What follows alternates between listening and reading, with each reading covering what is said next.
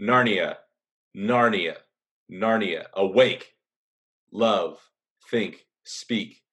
Be walking trees, be talking beasts, be divine waters.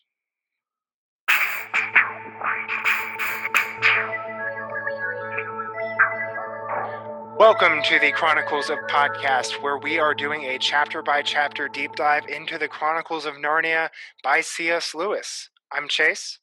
And I am Kel. And thank you guys for joining us today.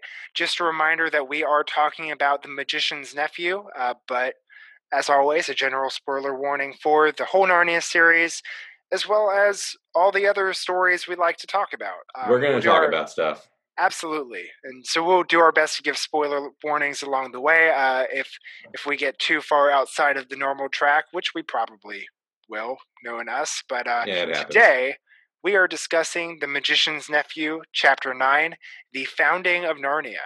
Ooh. So, Kel, if you want to jump into a chapter summary for us, we can see Narnia get found. Absolutely. Quote unquote, the lion.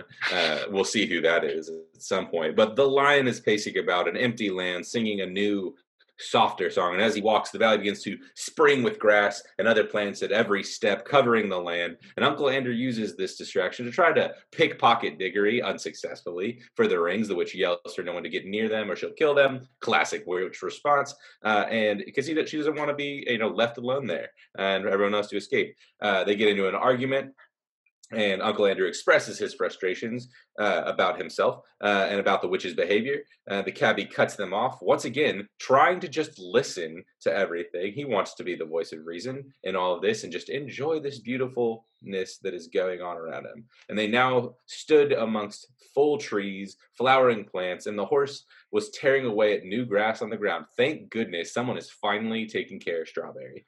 Uh, all the while, the lion continued to singing, walking to and fro, and Polly notices uh, with excitement that the new things spring forth with each note he sings. I wonder if that's related. Uh, as he gets closer and closer to the group, they grow a little bit more nervous, but when the witch steps forth and hurls the iron bar at the lion, strikes him straight between the eyes, and he is unfazed, just keeps on singing, doesn't even miss a beat. This is a true performer, ladies and gentlemen. At this, the witch shrieks and runs, disappearing out of sight. Uh, and Andrew tries to do the same, but trips over a branch, really displaying his athleticism here. Uh, but uh, with the, the the children don't move, and the lion has paid no attention to them. Still going on singing, the show must go on. Uh, and Uncle Andrew demands that they leave. Diggory refuses, saying they want to see what happens. Uh, and you know, Uncle Andrew was the one who was interested in seeing new worlds in the first place. But Andrew rants about all of the things that has gone on wrong with him and wishes that he had a gun, which probably wouldn't do much to the lion that was just struck with an iron bar between the eyes and was unfazed. But that's another topic for another time. The Uncle Andrew then begins to defend the witch's actions as if she didn't just try to murder worlds, uh, but whatever. Until they they begin walking and they see that where the iron bar that was broken off of the lamppost, where it fell into the ground, it has now sprouted a tiny little beautiful version of a lamppost. It's growing. It's alive, they say, uh, as if it, you know, coming to the life through magic. And Uncle Andrew begins to think of all the potential opportunities that could come from this, about how to make him rich. Diggory thinks that this could be an opportunity to uh, heal his mother instead, and of thinking like the witch and you know being intern or internally focused. And Uncle Andrew doesn't even want to think about that. He's just thinking about himself. And so Diggory decides to go to the lion for help. And as they they watch and see what the lion is going to do again, it's still singing, but the song has changed. It's wilder. It's more energetic. It's it's alive, you could say. Uh, and as he sang his song, the land begins to bubble and form different shapes and animals begin to sprout out of it and do uh, just the things that animal do dogs are barking panthers are roaring and bees are buzzing and they begin to uh, swarm around and they begin to follow the lion and you can't hear the lion anymore because of all the shouts of animals but you could see it. It's a it's a beautiful presence different than everything else. And the horse runs from behind them to join the other animals and for the first time the lion was silent. And he went to and fro from among the animals and every now and then he would go up to two of the animals and touch his nose to theirs he would touch two of the beavers from among the beavers, two of the leopards from among the leopards. And as he stood still and silent, all the creatures he touched stood in a circle around him, and everything fell quiet. And as the lion stared at the chosen animals, something changed among them. The small ones, like rabbits and moles, grew a good deal larger, and the large ones, like elephants, grew a little bit smaller. How peculiar. The lion then opened his mouth and breathed on them. That's a bad way to get COVID. And somewhere there was another sound like music, and a flash like fire seemed to come from the lion. And then, in the deepest, wildest voice they'd ever heard, he said, Narnia, Narnia, Narnia, awake, love, think, speak. Be walking trees, be talking beasts, be divine waters. All right. So, our theme for this chapter uh, is life. I mean, it is what springs forth throughout this chapter. Is this is the birth of a world and everything coming to life, uh, coming out of this song. Um, but yeah, I I guess I'll start off, us off with observations. But I just was so struck by the different songs the lion sings in this chapter. Like super each, neat. Yeah, each song that he's sung so far has a different style and a different result. Like the Star Song, uh, I took it to be that he was kind of singing a single note or a simpler tune, but then it was joined in by all the harmonies of the star notes and and the note built as the sun rose to full strength like this it, it kind of tracks along with what was happening. The plant song is softer and as he sings different notes different grasses and trees and flowers burst forth around him. Then he sings the animal song and it's wilder and more energetic like you said and animals form from the ground and like they're incubated in these bubbles of earth that just burst forth and reveal these fully formed creatures I just love the way the tune changes with what he is creating, like softer for the vegetation, energy and wildness for the animals. Like Lewis has created a coherent magical world. And again, instead of telling us how it works, he just shows us. And we immediately understand it as if we've always known that. Like, of course, mm-hmm. the animal song is wild. Of course, of course. Of course the starting song shines and harmonizes with the lights like the magic of lewis's writing is he says these wonderful eccentric things but they just ring with a truth that you don't have to be told it because kind of already knew like right. uh, that just it's, makes sense. it's really beautiful writing because you see all this imagery and generally like good writers you know you hear this phrase like good writers will make you like see the things that they're writing. You can picture it in your mind. You can almost hear this and, and feel these things like he's he's putting so much imagery and detail it's like you're attending a symphony right where it's like okay yeah. he's the beautiful conductor. He's like all right strings winds words that was a Little Mermaid reference uh, if you missed it. But he's creating all of these different aspects that blend into each other to create something that's really beautiful. Uh, and it's really neat. I love that aspect of this creation vibe that he's blending all these different sounds together that are different and taken separately are still probably beautiful and they still do this same thing. But when you blend them all together, it's this masterpiece and symphony. Yeah, no, for sure. It's let's let's talk about the witch's attack. Okay, real talk. The queen gives off some like real Miss Trunchbull vibes from Matilda, where it's like she was, you know, if you if you're unaware, Chase, Miss Trunchbull, uh, she is reading the, it on my face there.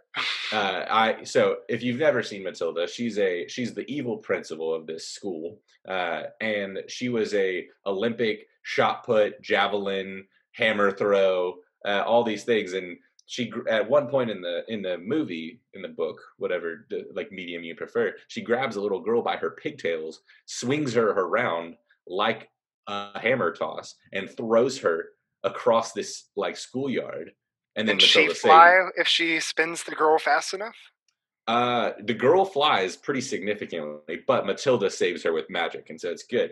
Of but course. uh she just chunks an iron bar like one, she threat she first threatens Uncle Andrew for trying to sneak away again, which you'd already failed the first time. Why would you think it would work this time? As he's trying to pickpocket unsuccessfully, and then she chucks the iron bar at the lion, and just nothing.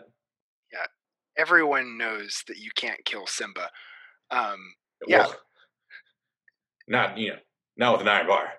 Oh well, yeah, not willingly. But yeah, the what's crazy is like so she like she's been beating up police officers with this iron bar. She's been she's trying to take over the world with it. Uh, like, and it even says like you know she's not going to miss when she throws something. So there's like some deadly accuracy here.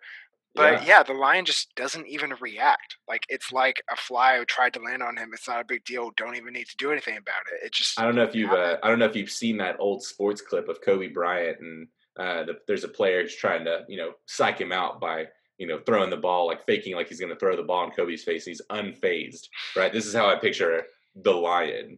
Uh, yes. And he's lion. just unmoved. Where he's like, well, he's a true performer. He's got to keep singing. Absolutely. Right? There's a heckler in the crowd who's trying to get a rise out of him. And he's like, no, y'all have paid for this music and I will sing it for you. Right. He's yeah. a true, true performer, a true entertainer that will not let his crowd down. Yeah. And then meanwhile, the witch is just terrified. Like she shrieks, she runs away. I just got like a very comical image of my in my mind of just like ah, then running and then before and then she's gone and thank goodness we're probably never going to have to deal with her again. Yeah, this is the last time we see Jadis, Queen of Charn, Queen of the World. Uh, there's there's that's, no way. wrap. Series there's wrap. no way this comes back in nope. any other form. Not even in this book. Not I, in this sure. book. Not in the next one for sure. Nope. Um, She's done. Uh, so that's yeah, just real, yeah. real shrieky, whiny vibes there. Which, to be fair, she just checked an iron bar at a lion. Yeah, bold move. Which, like, it is interesting because before this, like, we already knew that she knew that her magic couldn't hold up against the magic in this world, the magic that she sees that this lion has. But I really do think that she thought that her strength would do the trick where her magic wouldn't.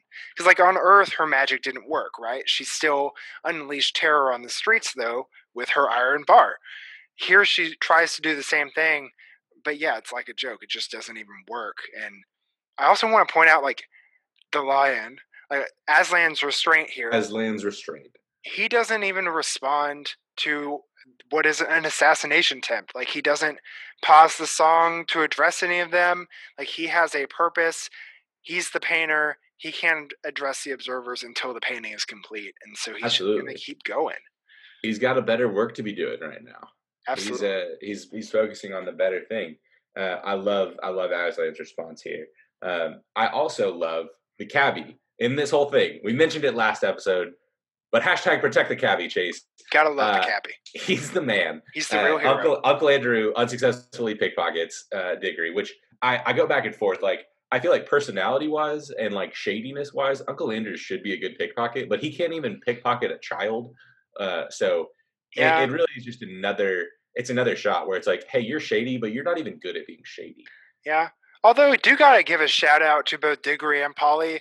They've got these rings in separate pockets these in, this entire time and neither of them loses one of them as far as we're aware which famously kids are really good at losing stuff. Like kids are notoriously terrible at actually holding on to the things that they're supposed to keep in their pockets.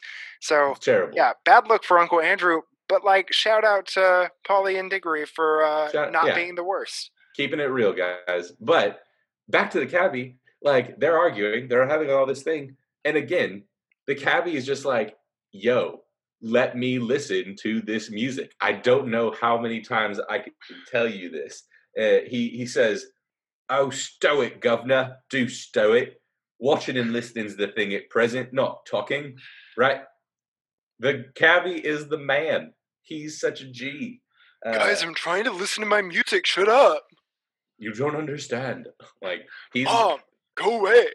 The cabbie is just so legit, uh, and I'm I'm all for him.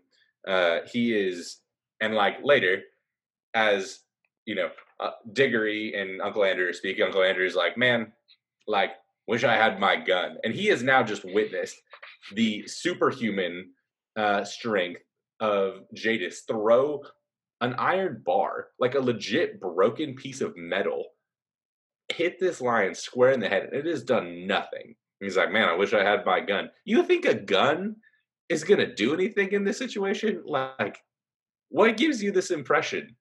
Yeah, and Diggory does point that out. He uh he's got Uncle Andrew's number for sure. Yeah, he's it, like it's just ridiculous. But in this whole conversation about like, what if we shot the lion and like killed the cabbie's like, I don't even care about like any of this. Like, I'm gonna go and take care of Strawberry because he's a good man. He wants to take care of his horse. He wants yeah. to listen to some music. Let the man do his thing. Hashtag protect the cabbie. That's all I got to say yeah. about that. Protect the cabbie. Uh, so moving to the lamppost. Man. Here, here it is. It's the famous Narnian lamppost. It, it's mini right now. It's only three feet tall, but it's there. It's, there. it's lit. It's a oh.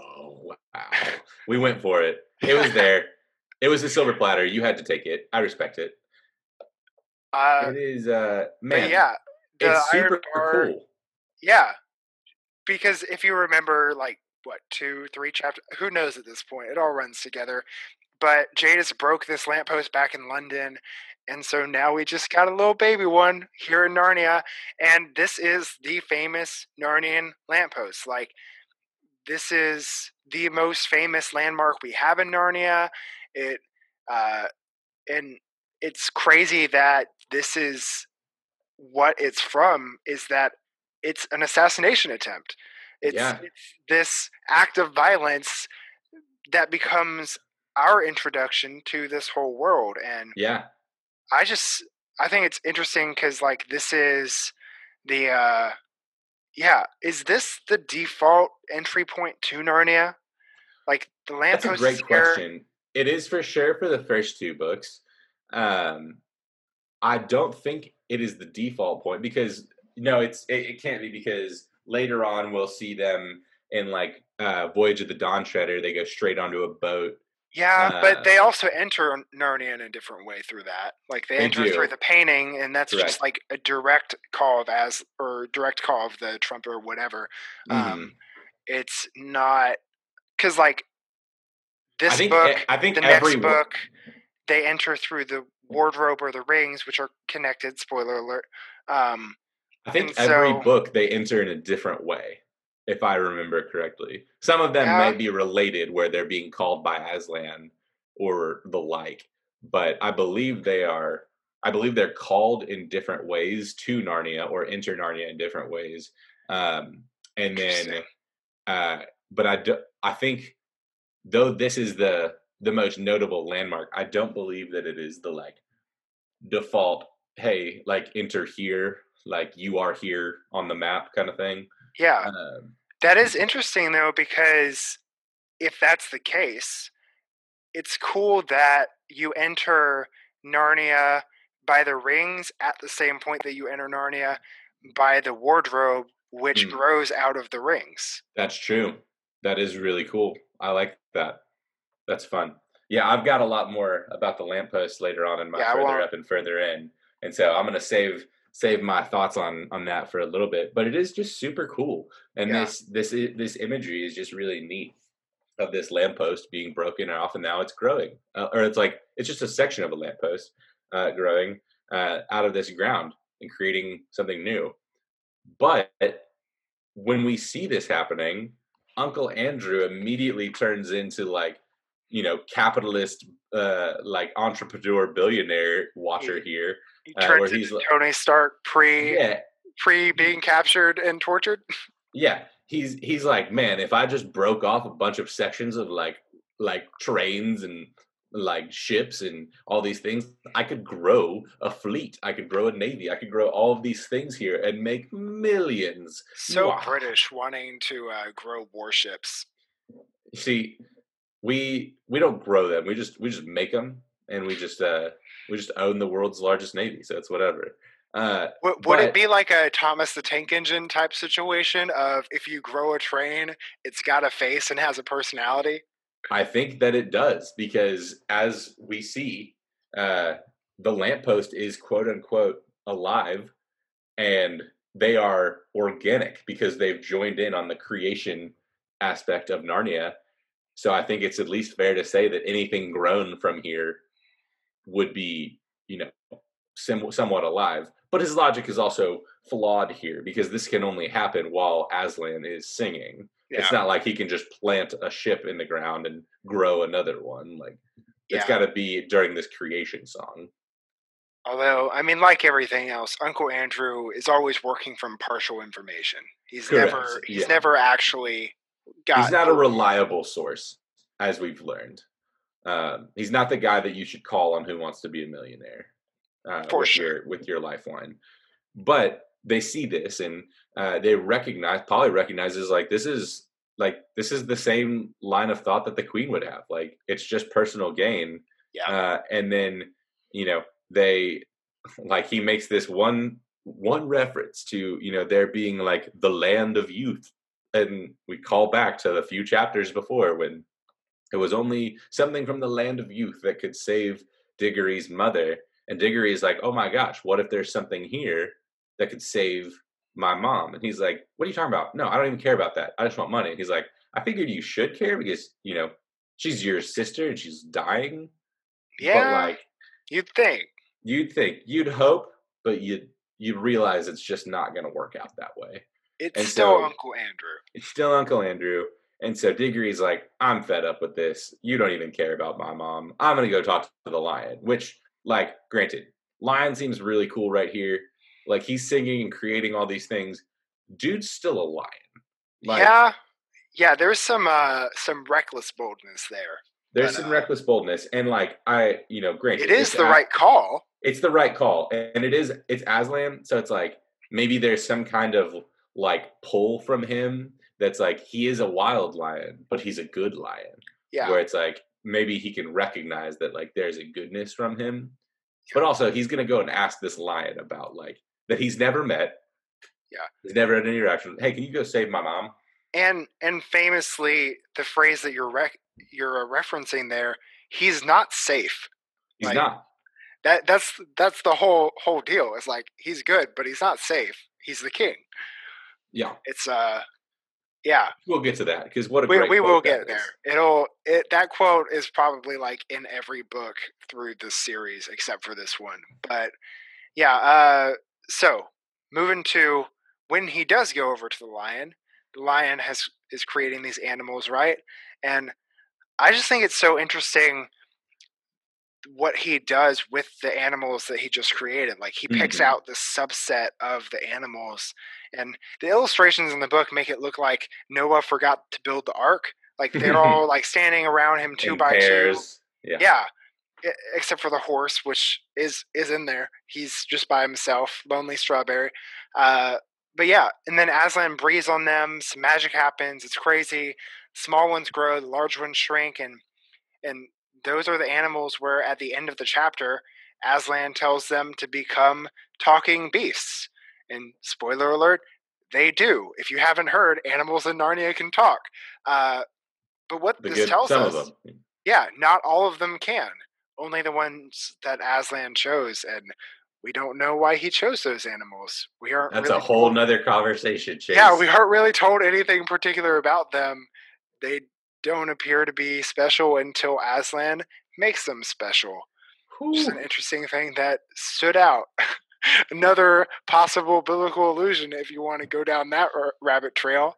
Uh, but yeah, just just just casually walk by that real quick. Yeah, uh, but that is super neat. I love that this idea of him choosing these animals, giving them this ability to eventually speak and uh, and be you know thinking and and be intelligent creatures. And um, it's interesting that he breathes on them. And again this is another biblical illusion because uh, we see you know in in the beginning like god is speaking life into existence uh, and you know if you've if you're familiar familiar with you know christian theology the spirit holy spirit that is the uh the the person of god that uh gives life uh and the spirit the original uh both hebrew and greek words for spirit here give you a little bit of a seminary lesson. Uh the ruach or pneuma both mean spirit soul or breath life right? And so he is breathing life and soul and spirit into these animals, which is really neat. Uh, it, there's a difference that ruach. that ruach, the pneuma. Uh, so it's like it, it's there. There's this difference between those who have been given this this breath of life, this breath of spirit uh, and soul, than the animals who don't. There's the the difference between the like the dumb beasts. I think is they'll they'll be called eventually, uh, and the uh, the smart, intelligent talking animals. Um, there's this difference.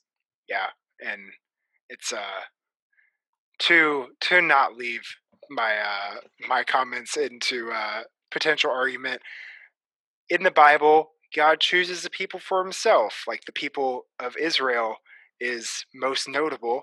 Um, and he says it's not because they were the strongest or the best, but because he chose to set them apart and have a purpose for them to be a blessing to the rest of the world.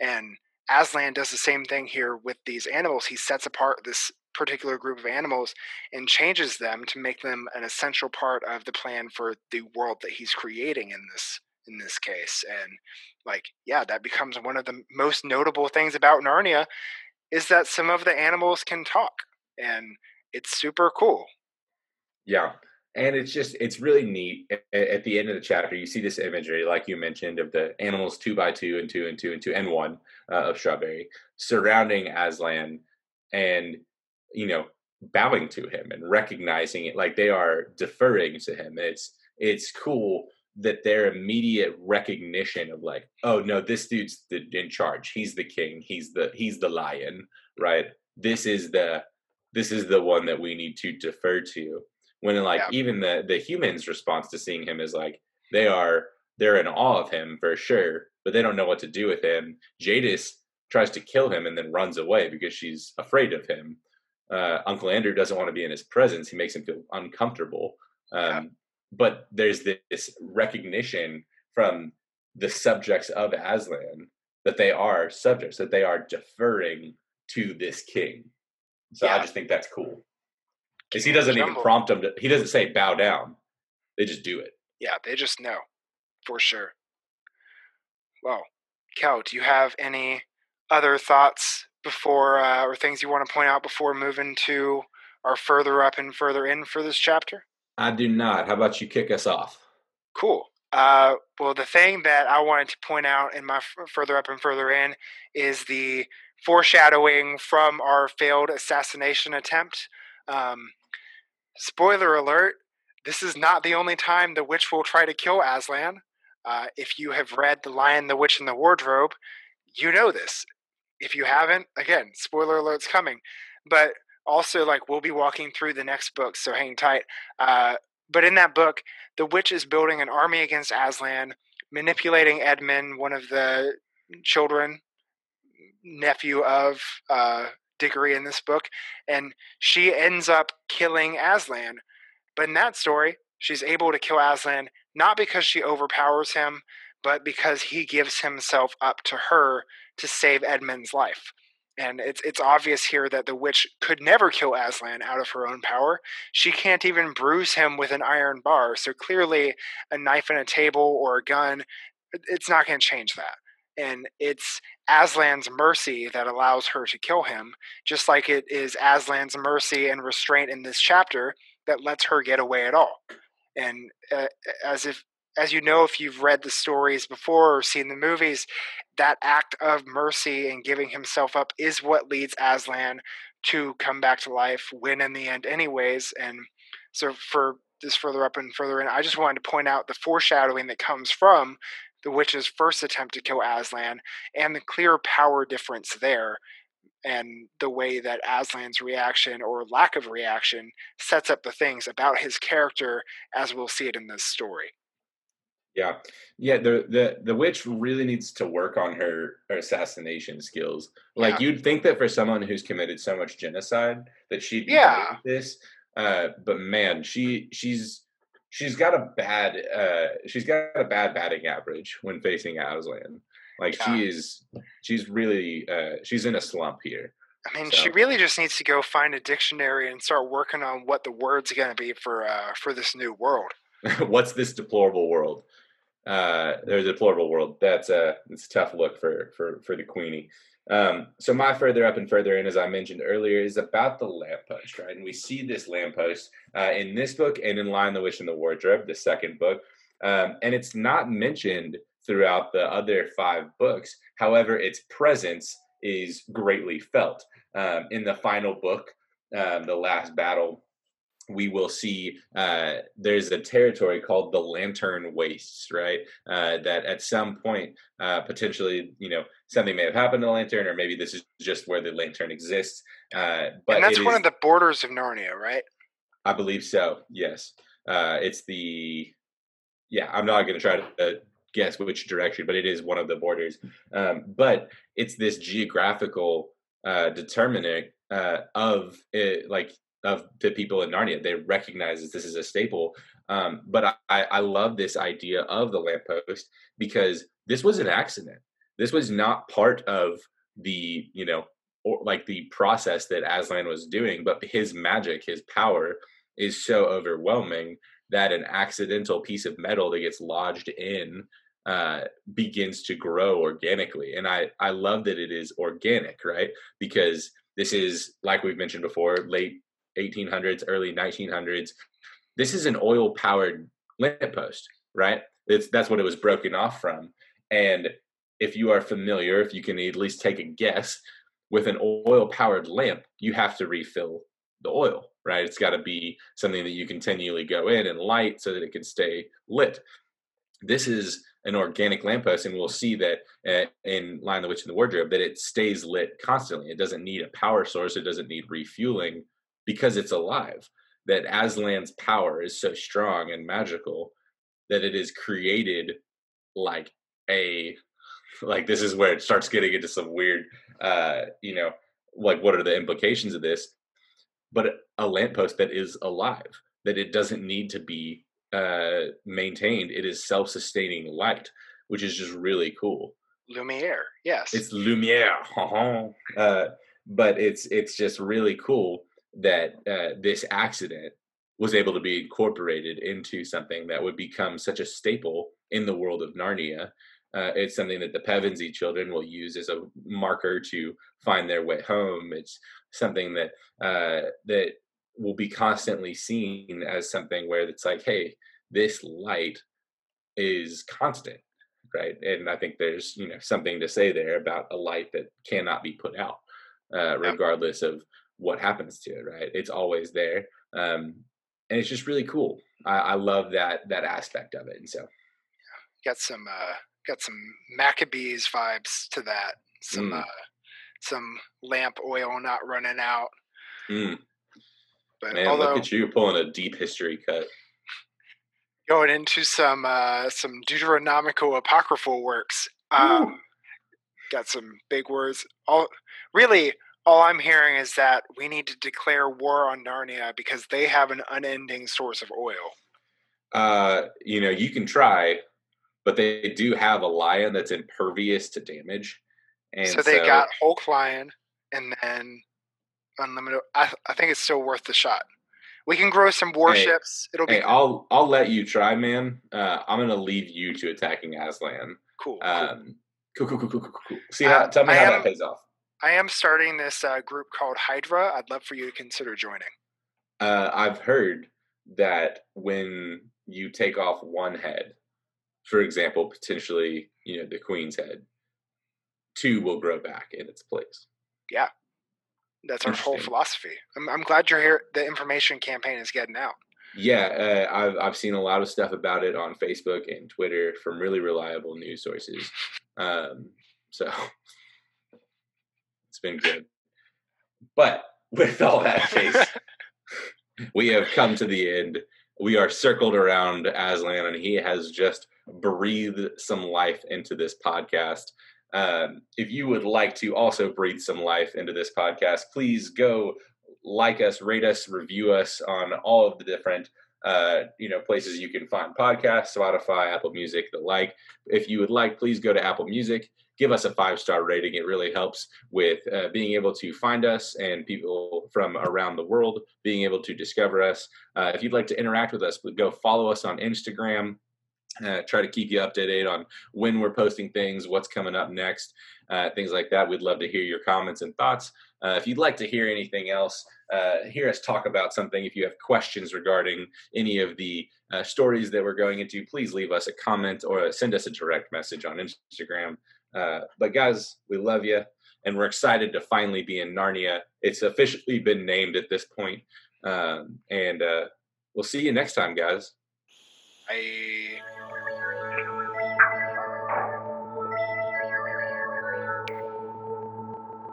That's probably good because we don't translate this podcast. Yeah, definitely not. But uh, if I'm... we would like to do a Spanish podcast, we can make that happen, but it may be real choppy. Yo soy. Chase y yo soy Miguel. y bienvenidos al Chronicles of Podcast.